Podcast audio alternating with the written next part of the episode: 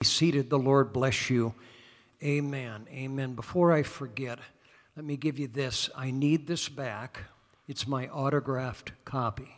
That will enhance what you're studying right now. In Jesus' name. Praise God. Let me make this announcement uh, about the Youth Congress. Uh, today, if you're planning on attending that Youth Congress in July, um, you need to be in a meeting back in the youth room right after the service today. There's a lot of planning that needs to take place. And so you need to go there, first of all, to get the information and then get direction in Jesus' name. Lots of things have to happen in order for events like that to take place. But we're excited about the Youth Convention or Congress this year. I believe it's going to be great. Two years ago, they couldn't do it because of the COVID situation and they had to shut it down, and they did individual things throughout the country but um, probably not the same. There's just amazing things that are happening in that youth congress because of the anticipation.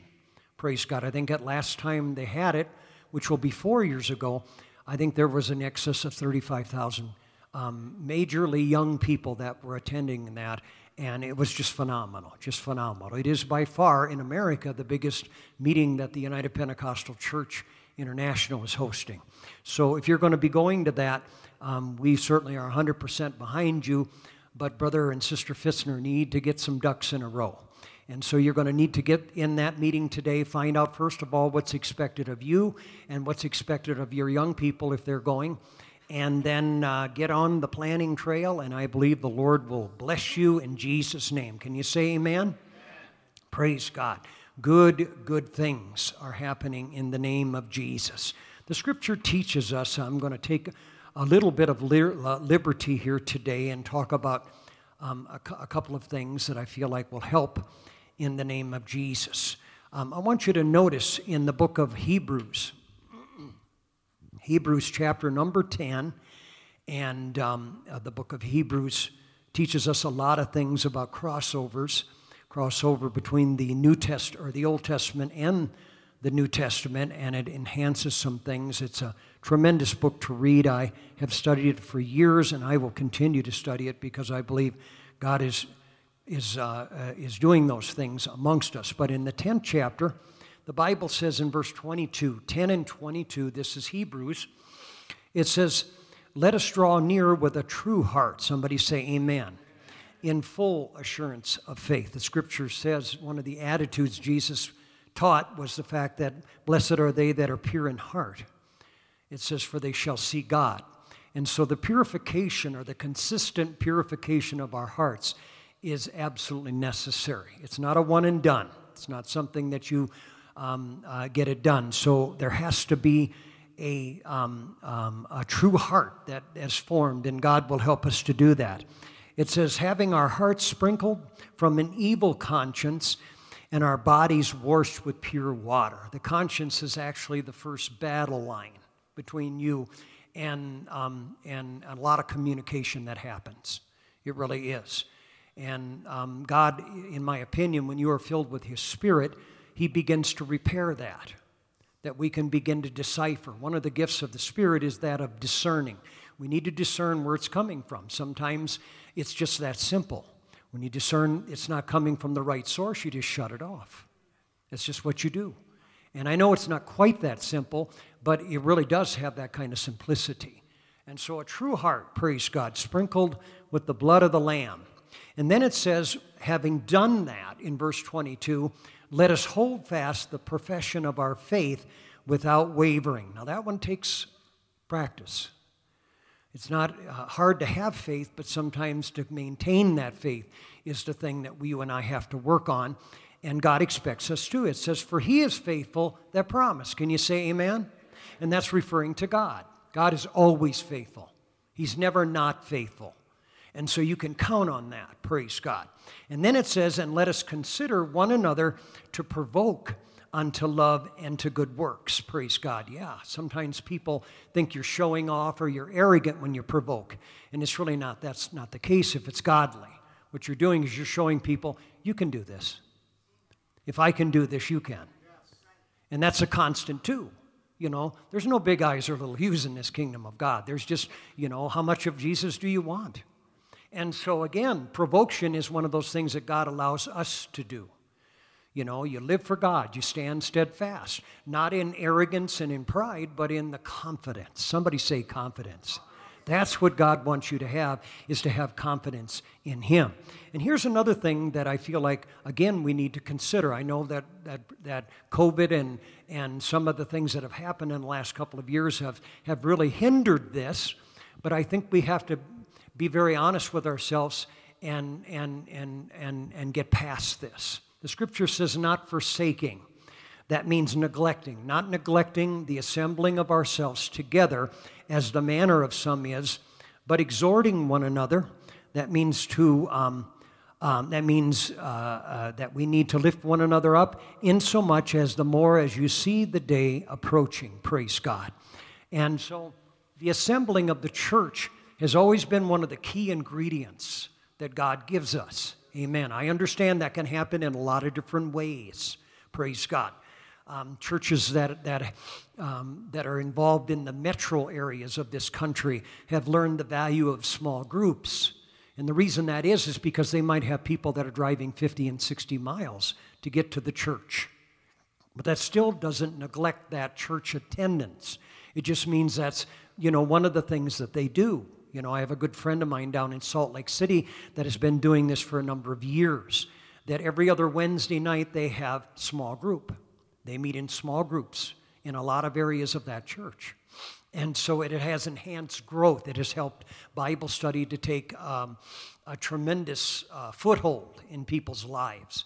And so hopefully that will happen, praise God, and you will begin to see that. I got this the other day and I thought this was quite provoking, if I can put it that way. And what the author was doing was he was saying there's a difference between people who attend church and people who are members. People who attend churches and who and who are actually members. And I understand that we promote membership in the kingdom of God. But I still think the concept of membership is a good one. Listen to this, and maybe you can find yourself in this. Attenders are spectators from the sidelines. That's what they see. They're spectators. But members get involved in ministry. There's a difference. Now, again, this is meant to provoke you, not to intimidate you. Amen. If you want to be a member of the kingdom of God, maybe you would be considered where can I be involved? Can somebody say amen? Another thing is is that attenders usually, now this is on the most part, are consumers. All they want to do is take and consume within themselves.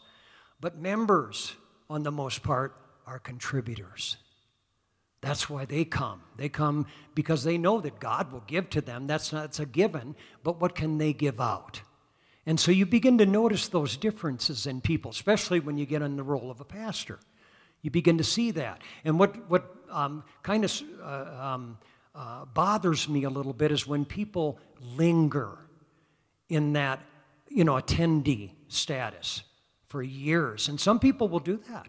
And again, I'm not here to make you do anything. I'm just saying you're never really going to get into the intricate parts of God until you become a member of what He's doing. When you say, okay, this is part of what I am, and commit yourself in Jesus' name. Now, attendees, I just got two more. Attendees want benefits of a church without really sharing the responsibility. And that one you see a lot. You see people who want to come and they want to be a part of it, and boy, this is good, and, and all of that business. You know, the scripture says that one of the parts of the word was the people would receive it right away. They would be joyfully and say, Oh, that word is good. And then the scripture says reality sets in, and tribulation or pressure because of that word will come, and by and by they get offended. Why do they get offended? Because their roots aren't going down. And that's what membership is designed to do, is to put your root system down. Now again, I'm provoking. That's what I'm doing. I understand that. And I understand when you provoke somebody, sometimes you can run the risk of offending them. But I hope if you are getting offended that you'll get over it very quickly and you'll realize the value, praise God, of becoming part of something. That God this year wants to help you to become part of the kingdom of God and to put your root system down in Jesus' name. I just got one more. Is this going to hurt too much? I can see the looks on some faces, but I'm not paying that close of attention. Praise God. Attendees, now listen, this is a good analogy. Attendees are like couples who want to live together without committing to marriage. Yeah. But you know what membership will do? It'll help you to say, I do. Now, come on. Wasn't that good? Now, come on, tell your flesh to shut up and tell your spirit to receive this right now. Would you lift up both of those hands right now? Come on. This is good stuff. This is God talking to us. This is God giving us practicality. This is God saying, Come on, you can do this. That's God in a, in a congregation, even in this size, that's raising people up and saying, Oh, they can do it, you can do it. Come on, if you want to be a part of the kingdom of God, that is your privilege in the name of Jesus. And so, Lord, I thank you for this. I give you the praise and the glory. Come on, why don't we just lift up our voices right now and just give him praise? Come on, if you want to if you want to be an attendee, you are welcome here. You are welcome to come to church. Come on, I'm not throwing you out. I'm just saying, but God wants you to become a member. That's what He wants you to do. He wants you to be a part of this in the name of Jesus. Amen. And deep down inside, you know that's true. You know that's true. And so I wasn't telling you anything you didn't know.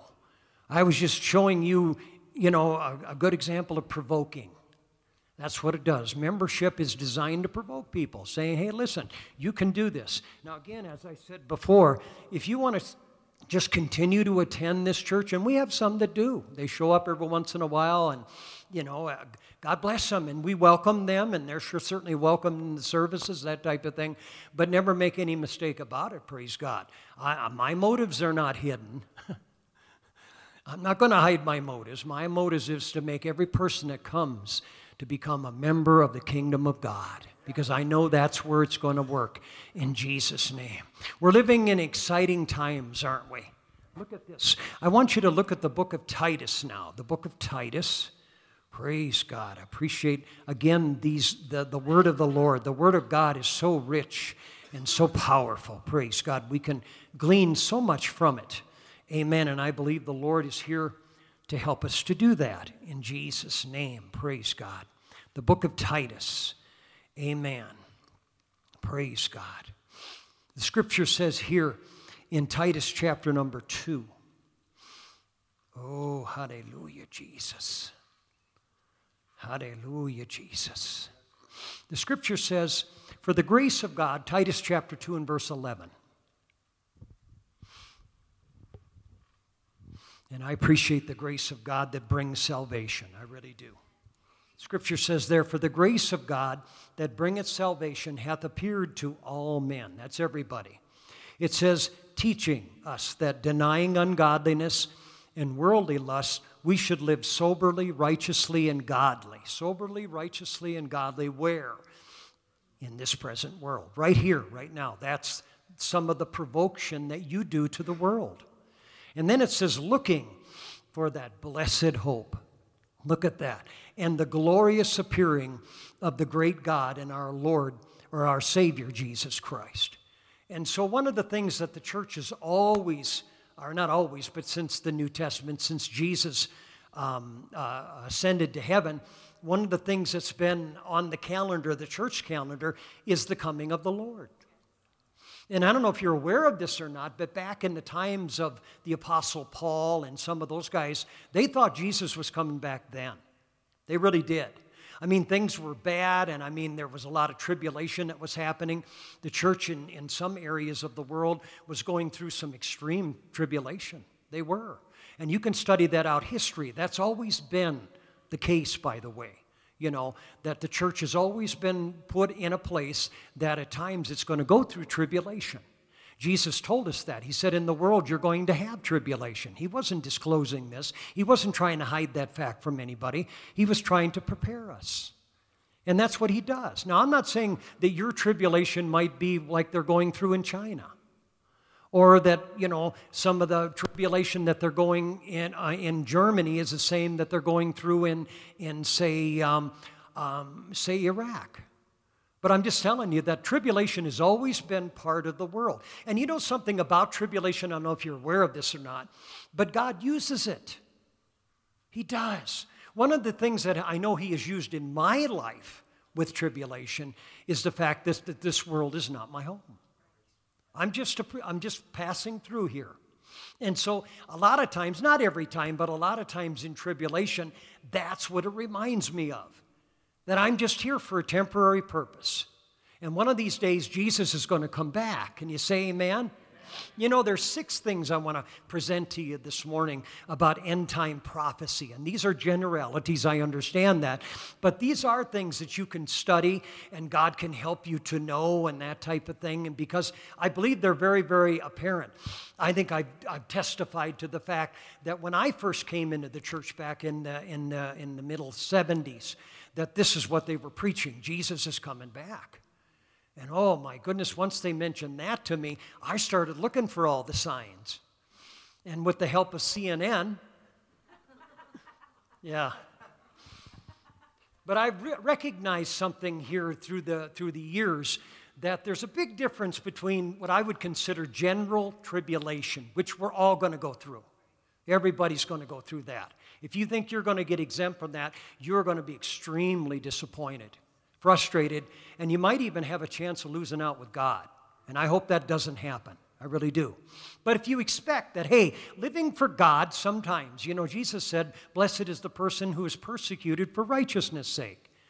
He said, For theirs is the kingdom of heaven. He said, Blessed are you when men shall revile you and, and persecute you and say all manner of evil against you for my name's sake falsely. What did he tell us to do? Rejoice. Rejoice. Come on. That's what we can do. And he said, Be exceeding glad. Why? Why did he say that? Because you're getting reminded of something. Great. Come on, not minimal. Great is your reward in heaven. Come on, how many's got a great reward waiting for them in heaven? Come on, sometimes God's got to remind us of that. And so, again, I think the tribulation can be and will be used for that purpose. So we must expect that.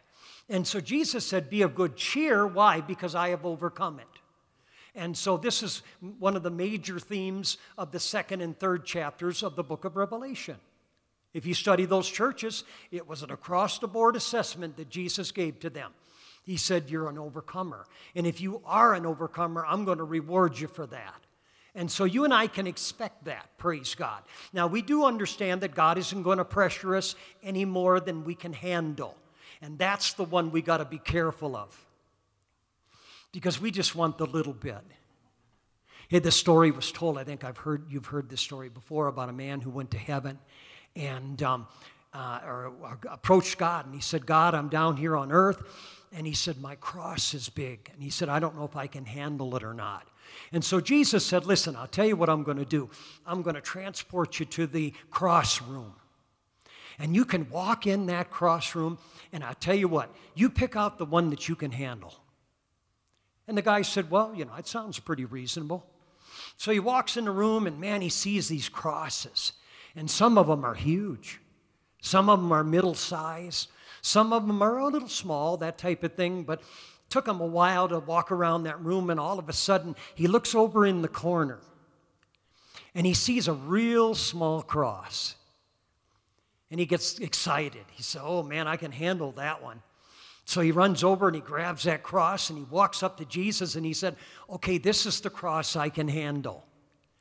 And Jesus kind of looks at him a little strange, but okay. And he said, Are you sure? And the guy said, Oh, yeah, man, this is no problem. I can handle this cross.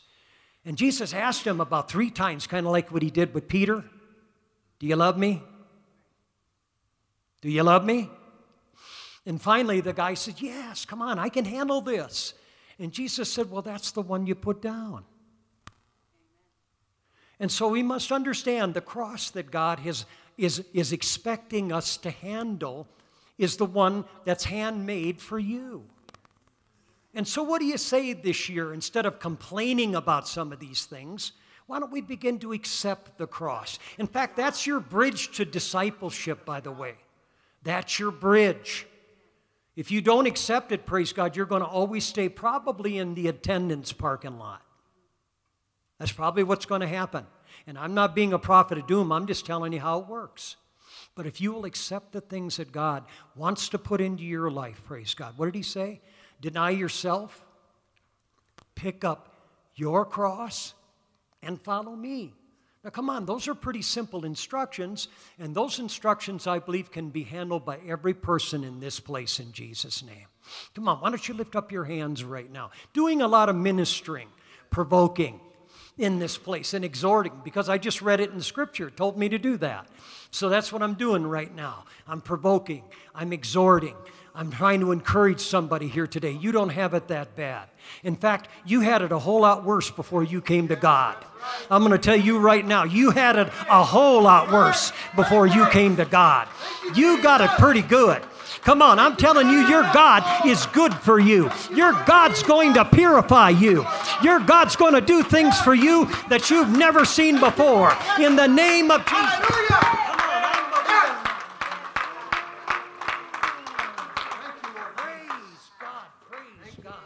And so I just want you to provoke you into that. That our God is a good God. The Bible says the way of the transgressor is hard. My burdens are easy. My load's easy, praise God, compared. Amen. And then if you go into the eighth chapter of the book of Romans, it says that he reckoned, or he said, I've kind of figured this all out, that I am not going to compare the things down here with the things that I'm going to get up there. And so somebody here needs to get that heavenly vision. In fact, the Bible says we can sit in heavenly places and we can gaze on this stuff for a while. Praise God. So expect God to be able to do that for you in Jesus' name. Let me show you something else before I get into these things here. Look at the book of, um, I think it's Malachi, the last book in, in, the, um, in the Old Testament. Let me show you something here that's also happening. Praise God. And so you recognize this. You begin to understand. I mentioned the fact that Jesus spoke the attitude of, Blessed are the pure in heart, for they shall see God. So it, it makes me understand that I, I need to have a pure heart. I need to do that. And in order for that to happen, I need God's help. And I know that God's going to do that. Now look at Malachi chapter 3 and look at verse number 1. The scripture says there, he says, Behold, I will send my messenger, and he shall prepare the way before me. Now, in my opinion, that was talking about John the Baptist. John the Baptist was the one that came onto the scene first, and he prepared the way. And you remember what his preparation was? What was his major message? Yeah. Repent, for the kingdom of heaven is at hand. Then he went on to say, he said here, he says, And the Lord shall ye seek, shall, and the Lord whom you seek, rather, shall suddenly come to his temple, even the messenger of the covenant, whom ye delight in.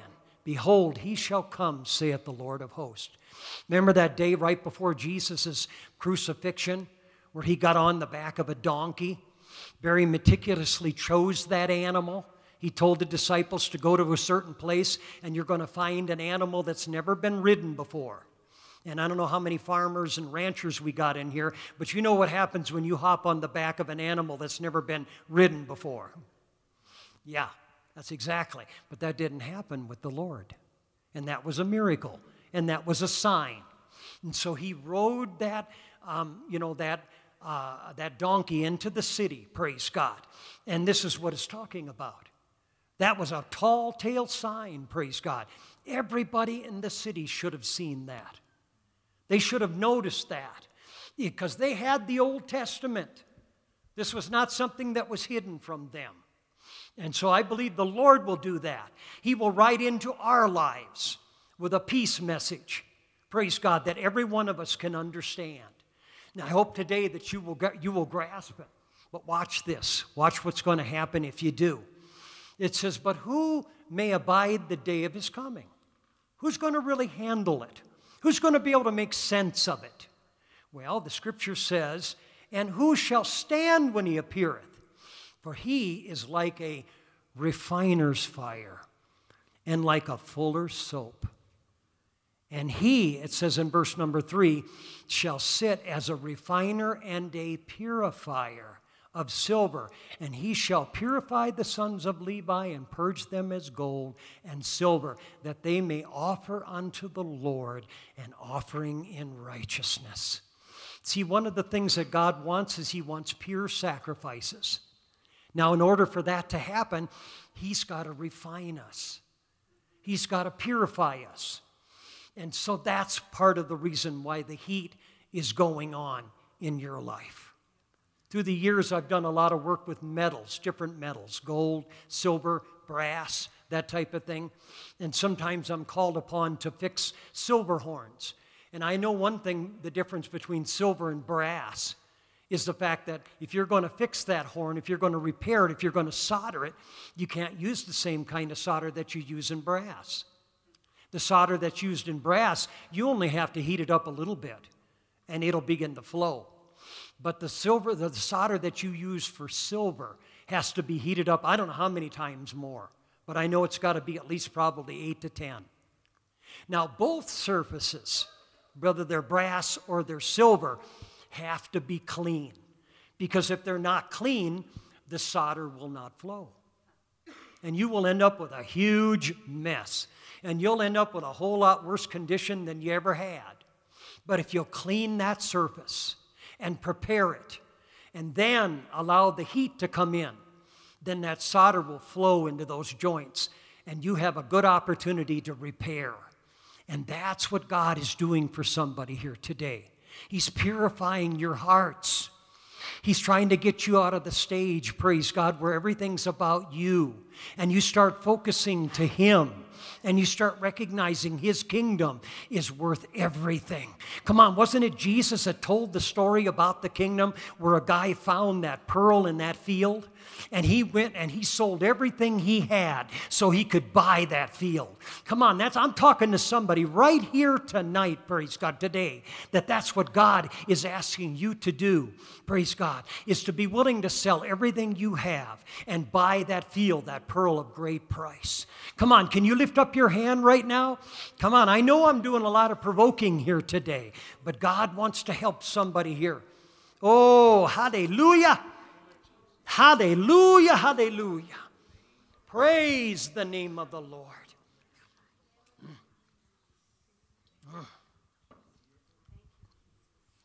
Now, listen, I'm saying all of that for a purpose here today. That you and I, it could be that you and I have quite a ways of a journey to go yet. I mentioned to you before that during the time of the Apostle Paul, they thought Jesus was coming back. In fact, when he wrote 1 Thessalonians chapter number 4, they got excited. And they thought, like I did when I first got into the church, that hey, within the next weekend or probably two weeks, month, year at the most, Jesus is coming back. But you know something? He didn't. And so he had to revise that. He had to write Second Thessalonians. And that's where he got into some intricacies of things that are going to happen before the second coming of the Lord. And so the anticipation for the second coming of the Lord is good. God wants us to be excited about his second coming. Can you say amen? Because one of the, the first events, or, or one of the first events that are going to take place, praise God, and I'm not quite sure exactly when it's going to happen, but number one is the catching away. Come on, let me read it for you. Look at 1 Corinthians chapter number 15. 1 Corinthians chapter number 15. Let me give you some let me give you some encouragement here. The Bible says in the resurrection chapter, chapter 15 of 1 Corinthians, you know, it says there, and I'm just going to condense this a little bit in verse number 51. The Bible says, Behold, Paul again writing this to the Corinthian church. He says, Behold, I show you a mystery. We shall not all sleep or be dead, but we shall all be changed. Come on, somebody say amen in a moment, in the twinkling of an eye, at the last trump. For the trumpet shall sound, and the dead shall be raised incorruptible, and we shall be changed. That's what it's talking about. Whether it be death or the, or the, or the rapture of the church, praise God. This is what's going to happen, praise God. That's why your journey is worth it. Amen.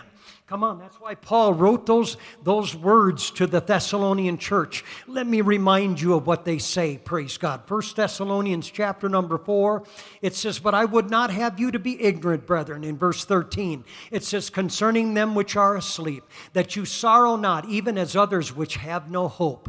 See, we have a blessed hope. That's what Titus told us.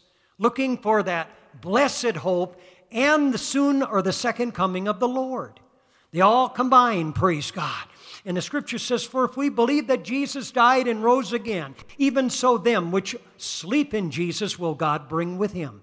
For this we say unto you by the word of the Lord, and that's important it says that we which are alive and remain shall unto the coming of the Lord shall not prevent them or go before them that are asleep. For the Lord himself shall descend from heaven with a shout, with the voice of the archangel, and with the trump of God, and the dead in Christ shall rise first. That's what's becoming more clear to me in these last days. God is helping me to see that. You know, the shout, the voice, and the trump. I'm telling you, that's becoming very, very clear to me now. And I can get excited about the second coming of the Lord. Come on, this is an event that you and I should anticipate. We should look at whatever we have to go through in life down here and say, that doesn't even compare to what's going to happen in that moment that you and I are going to be changed. We're going to be in a twinkling of an eye, 125th of a second. That's fast, folks. That's how fast God can do things. And so you and I have that blessed hope. And so we must understand essential prophecy dictates to us of the, of the, of the absolute coming of the Lord. Praise God. And so you and I, we can get excited about that in Jesus' name.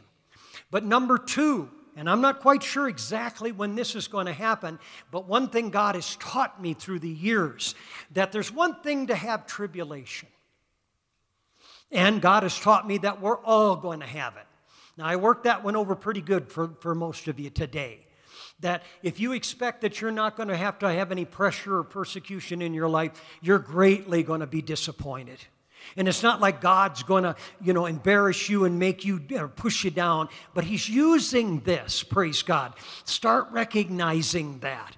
But listen to me, folks, in my study of Scripture, there is a vast difference, a vast difference between the tribulation that you and I have been going through and will go through than the great tribulation that's coming. And I'm going to tell you something right now. One thing, conclusion I have reached, and I'm not quite sure exactly the sequence of the events, but I do know this thing that it has not been appointed unto us for the wrath of God. And one of the things that's going to be poured out during the great tribulation that we've not seen, we've seen little bits of it from time to time, but we've not seen the wrath of God being poured out. And that's what's going to happen. And so, number two, there's going to be an unprecedented time when calamity is going to hit and judgment is going to happen. And you and I, we must understand that's part of this journey, praise God, that the scripture teaches us. You know, in Matthew chapter 24, and you can study it for yourself, but it talks about tribulation. Jesus mentioned the fact that there would be tribulation like the world has never, ever seen it. And I can't wrap my head around that. I'd be the first person to tell you that. I don't really know what that means. And so I got to understand, praise God, that I need to live for God because God told the church in the second, or I think in the third chapter of the book of Revelation, that He was going to keep them from the hour of temptation. That He was able to open a door that no man could shut.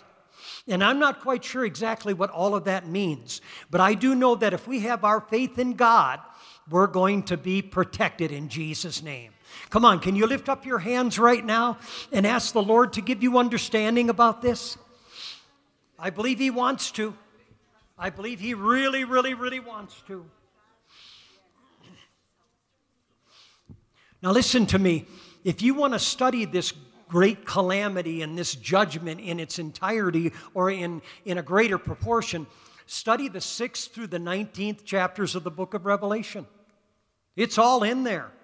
I mean to tell you, folks, there's stuff in there that I can't pretend to tell you that I don't even really understand. But even in my small comprehension, it looks pretty bad to me.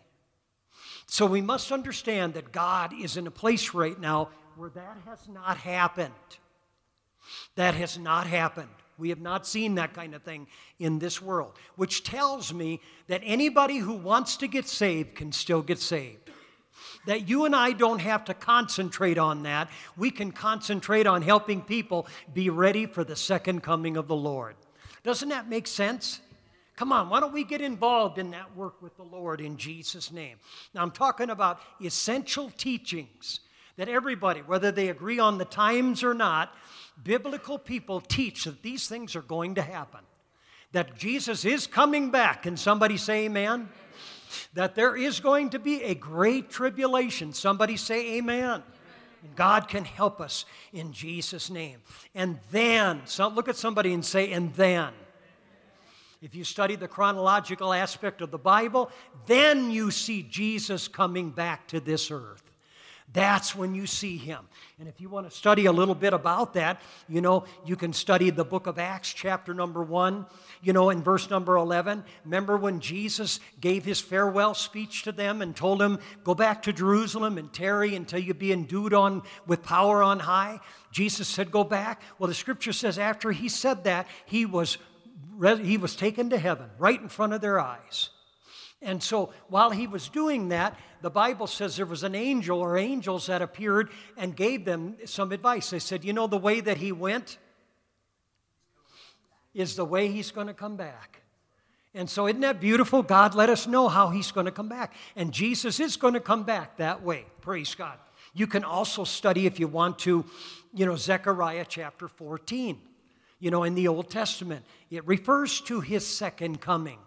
And there were some, some uh, of the nation of Israel that got that mixed up. They thought his first coming was that, and it wasn't. His first coming, he came as a lamb. He came to show us, praise God, how much God really cared. He came down here to become incarnated in flesh so he could become the perfect sacrifice. Isn't that beautiful? Come on, you and I, we ought to lift up our hands if for no other reason we ought to lift up our hands just for that. That our God so loved the world that he gave his only begotten Son. Come on, he died for you. His sacrifice took care of your sins. Now, if you want to throw that to the dogs and you don't want to uh, keep that important, that's your business, but he still did it for you. Come on.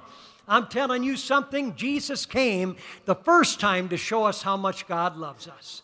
Oh, hallelujah. But the second time, amen, that's, that's number three when it comes to essential prophetic teaching. First one is he's coming back. The second one is there's going to be a time of tribulation, great tribulation, and judgment. The third one is he is going to come back to this earth. Praise God. And the fourth one is there's a reason for that. He's going to restore the kingdom on this earth again. And that's where you get the millennium period. That's where you get people who are going to be alive on this earth for a thousand years. And the earth is going to be restored back to some type of a harmonic nature. Praise God. I'm not quite sure exactly to what extent it's going to be, but it is going to be a beautiful place to live. And there is going to be a group of people who are going to rise again during that thousand years. Not us, but a group of people who are going to rise up during that thousand years and are going to, going to be given a chance, just like we were in this dispensation, to serve God out of the willingness of our hearts. That's how merciful God is. Is He's going to give people again a chance to live on this earth, experience Him, experience His Word, grow in grace and in the knowledge of our Lord. The Bible says the entire earth is going to be filled with the knowledge of the Lord. It is going to be an incredible time to live. And the scripture says God has extended to his church, that's us, during this dispensation, an invitation to live and to reign with him on the earth. That's beautiful, folks. That's what's going to happen. That's one of the biggest reasons Jesus is coming back for the second time is he's going to restore law and order on this earth. But unfortunately, And I, I, hate to have to say this, but you have to understand number five, when we talk about essential teachings, prophetic teachings, is there's going to be one more rebellion. After living on a perfect earth in harmonic conditions, people are going to have to come to a place where they make a decision.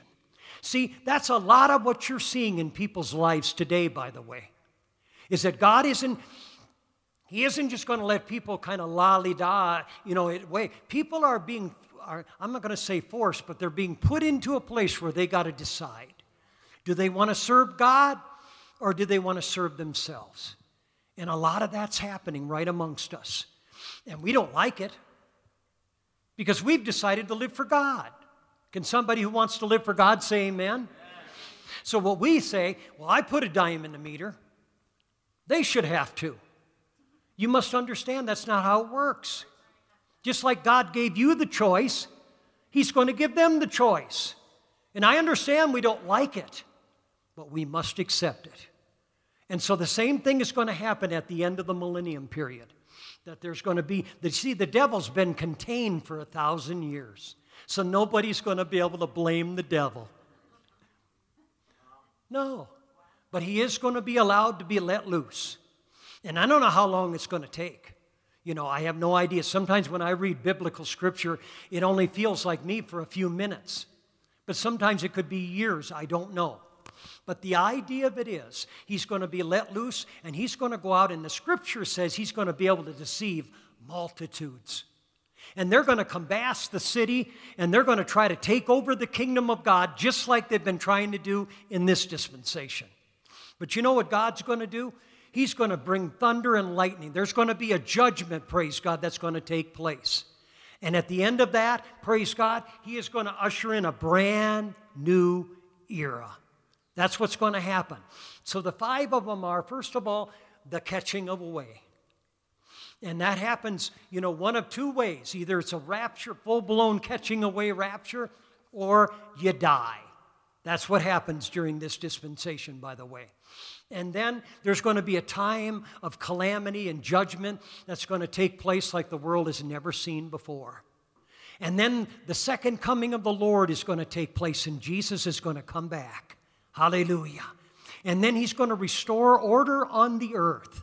And he's going to, he's going to, he's going to create an environment, praise God, where people can live together in peace for a thousand years. And then at the end of that thousand years of peace, he is going to, he's going to allow the devil to come back and tempt people, and there will be a full blown rebellion, and God will bring swift judgment. Praise God. And then you must understand what that does is that leaves us one last thing that's going to happen. And this is there's going to be final places. Final places, praise God that are going to be taking place. Let me, t- let me show you in Scripture how Jesus was trying to help us to understand that even way, way, way back. Look at John chapter number 5, the Gospel of John chapter 5. See, God doesn't just sneak up with us with these kind of matters. God has this stuff sprinkled all through the Bible. And the reason he does that is because no matter what dispensation you're in, what rung of the ladder you're on right now with the kingdom of God. No matter what place you're in in your walk with the Lord, God always wants you to be encouraged. He always wants you to understand that you have a glorious future, that you have a lot to look forward to.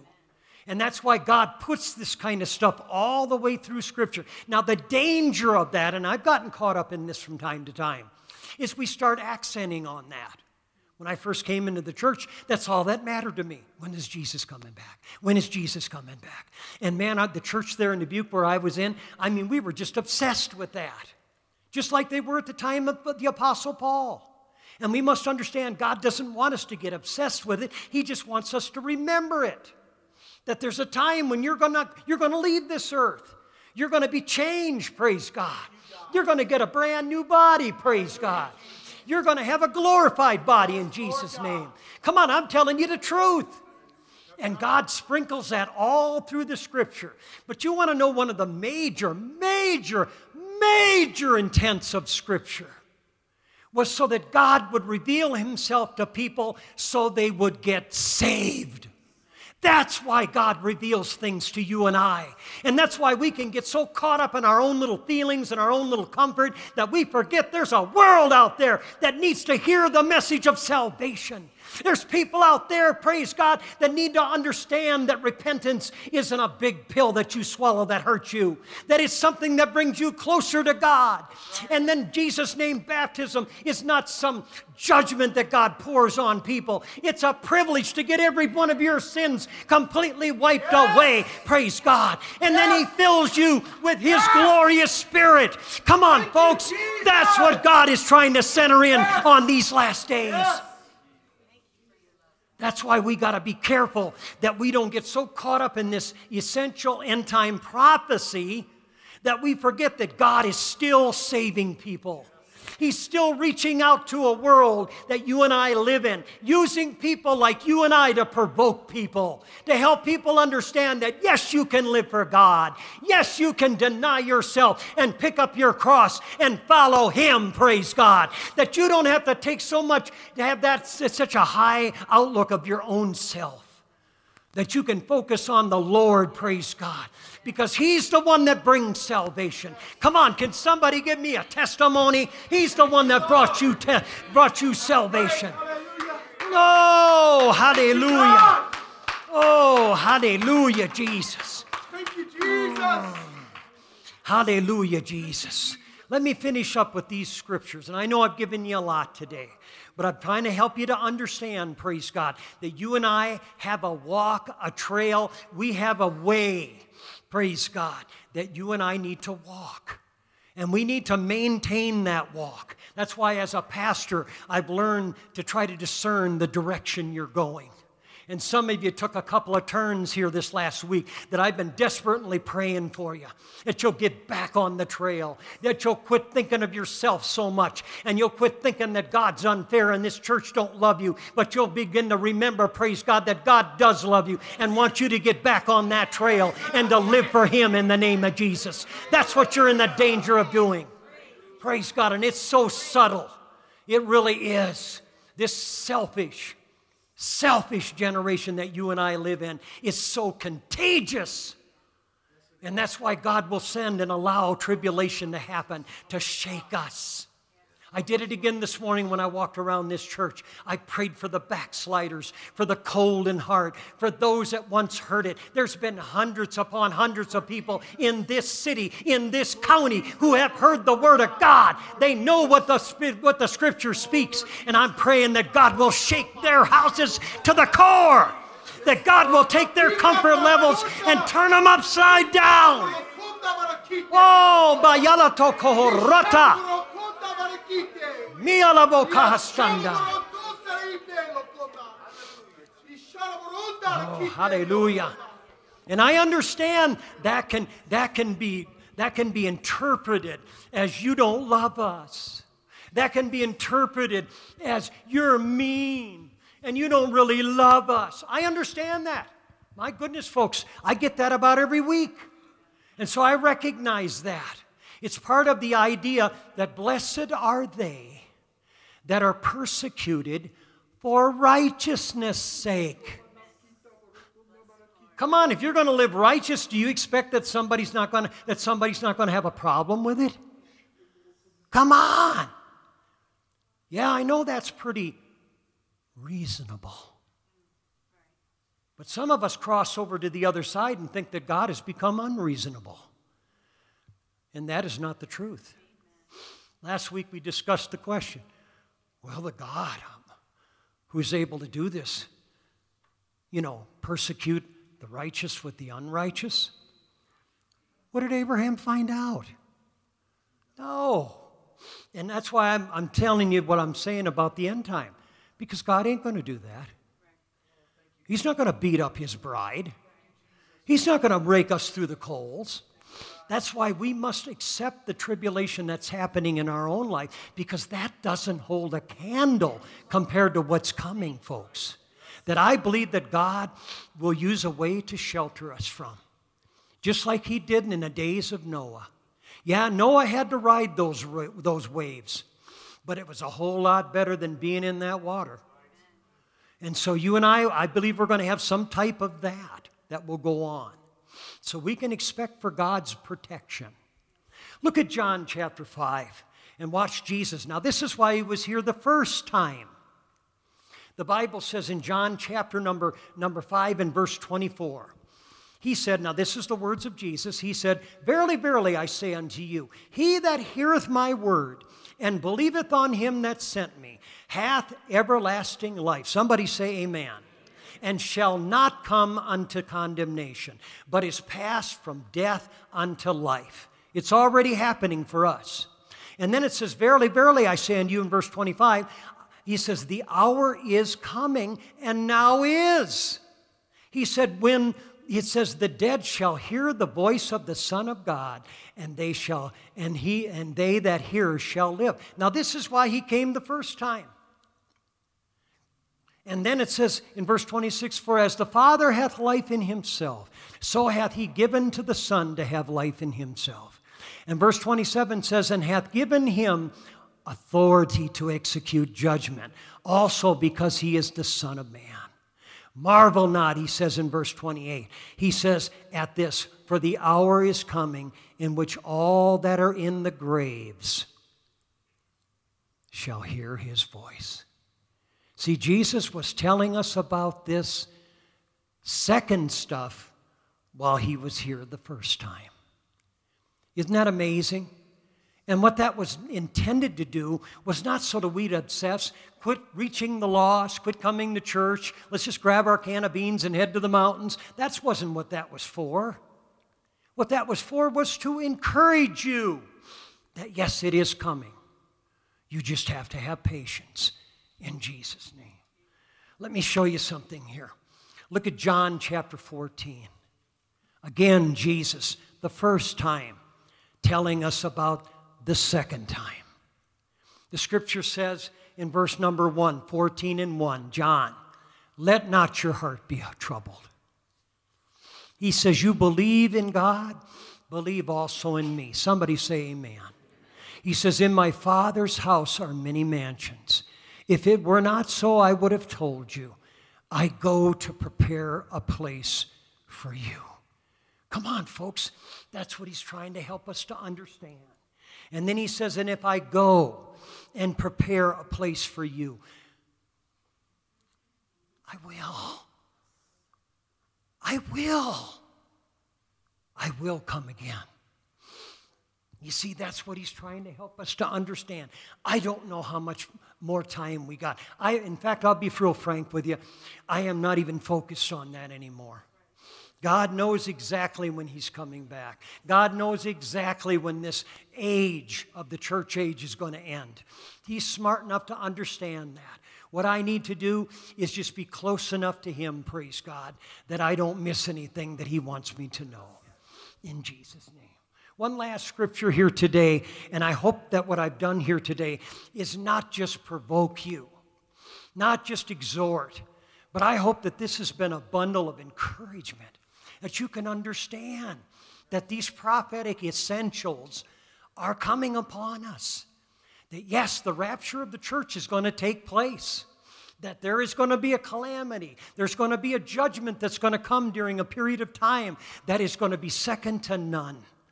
And that there's going to come a time when Jesus is going to come back and take care of it. And then he's going to restore the earth. And for a thousand years, there's going to be peace, and people will live in harmony, and they will know the things of God. And then there will be a rebellion because people just, I wish they weren't built that way, but you and I are too. And then God's going to restore that. And there's going to be final places. Look at this in Revelation chapter number 21. And again, I, I, I don't pretend to be an expert at this end time stuff. In fact, I'm in the process of trying to give my good friend a call and have him come over and straighten us all out, if that's such a thing. But look at um, chapter 21. I do know that there are four final places that the scripture talks about. It talks about a new heaven, not a restored one. During a thousand years of peace, the world or the earth is going to be restored. That's where people get messed up. Amen. But at this time, at the final one, it's going to be all done away with. At the white throne judgment, the Bible uses the analogy of a scroll that is completely wiped out. How many, when you were a kid, had those etch a sketches? Remember those? Weren't those cool? You could draw stuff, and everybody was an artist, you know. But if you didn't like what you drawed, you just lifted up the piece of paper and it was gone. Well, that's kind of what I see that's going to happen to everything. Everything that you and I see right now in the physical realm is going to be completely gone, and there's a reason for that. Because the Bible says in verse number one, I saw a new heaven and a new earth. For the first heaven and the first earth were passed away, and there was no more sea. I use this kind of as an analogy. Some people think I'm pretty old, but I wasn't around for the first creation. But I'm going to be around for the second. Yeah. I don't know how much those tickets are going to be. No, they're not going to be anything. But I'm going to be around for the second one. And so the scripture says a new heaven, a new earth. And then another place that's going to be new is it says in verse number two, and I, John, saw the holy city, New Jerusalem, coming down from God out of, a, out of heaven, prepared as a bride adorned for her husband. Now, those are three places that I know that God has in store for those that love Him. And I'm not sure where it all fits in. I got my theories. I'm still studying a lot of this stuff, but I know those are three places that God created for all of mankind.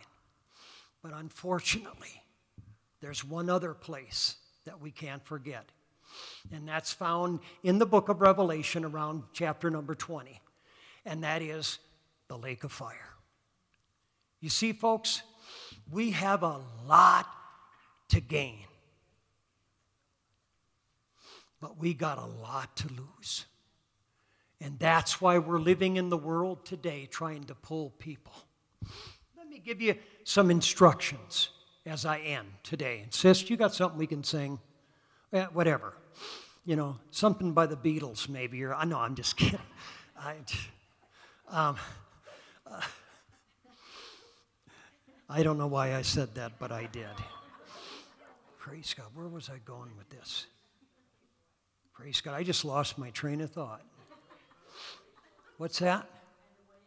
And away it goes. Do you see it go out the window? Oh, I know where I'm going. It comes back fast sometimes. Look at Jude chapter, well, there's only one chapter in Jude. Look at verse 17, Jude 17. It says, But beloved, that's us, he says, Remember ye the words which were spoken before of the apostles of our Lord Jesus Christ. How that they told you that there would be mockers in the last time who should walk after their own ungodly lust. He said, These be they who separate themselves sensual, having not the Spirit. That's why you want to keep a hold of the baptism of the Holy Ghost. It says, But you, beloved, building up yourself on your most holy faith, praying in the Holy Ghost. And then it says, Keep yourself in the love of God, looking for the mercy of our Lord Jesus Christ unto eternal life. That's what this is meant to do, by the way. These six things are to help us to keep on the trail, keep looking for the things that God has for us. And then, last of all, it says, And of some, have compassion, making a difference. Sean was telling me this morning, and he wasn't bragging, he was just giving me the information. He told me that this year, I think it was Sean. Yeah. Okay, I, I thought he was wasn't paying attention.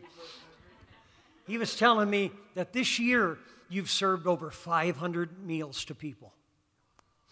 There's a good example right there. And I know there's many of you that gotten involved in that. God bless you. That's an example of that. Doesn't mean they're saved because they eat your beans and rice. It just means that there ain't too many people around that do that kind of stuff anymore. So you make a difference. But that's not the only way. Some people think it is, but it's not.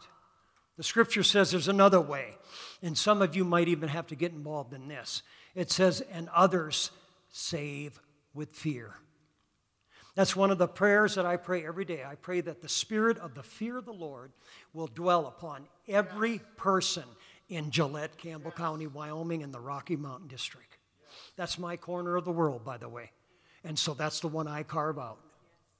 I pray that prayer every day because I believe the Lord gave it to me. The fear of the Lord is the beginning of knowledge and understanding and wisdom. The fear of the Lord is where people will begin to recognize their need to be saved. Where there is no fear of God, there is absolutely no conviction for sin. And where there is no conviction of sin, there will be no repentance and there will be no forgiveness. I know that's a pretty sour message, but it's the truth. And that's why the Bible says in Jude, and you can come up, sis, give them some hope. The Bible says we got to save some by pulling them out of the fire, even hating the garment that is spotted by the flesh. See, folks, you and I, before these the sequence of events that we talked about this morning happened, we still got a pretty tall order. And that order is, we read about it in Hebrews chapter 10. Don't forget that. Provoking one another, exhorting one another. But sometimes we can't do that if you're not here. That's why all of this message contains into the same container. That's why you got to quit just being an attendee and you got to start becoming a member. You got to start committing yourself to the things of God if you really want to know some of the things that we talked about here today. And I just want you to understand it's God's intent for you to do that. And for everybody else out here, didn't say that God said He so loved the world that He gave His only begotten Son? So you and I can rest assured, praise God. Would you like a, a, a more efficient way to do that? Come on, why don't we take a few minutes here? If some of you, if you want to come to this altar, praise God, you can do that. But let's lift up our hands and let's make a commitment to the Lord, praise God. That we're going to do it His way in the name of Jesus, amen.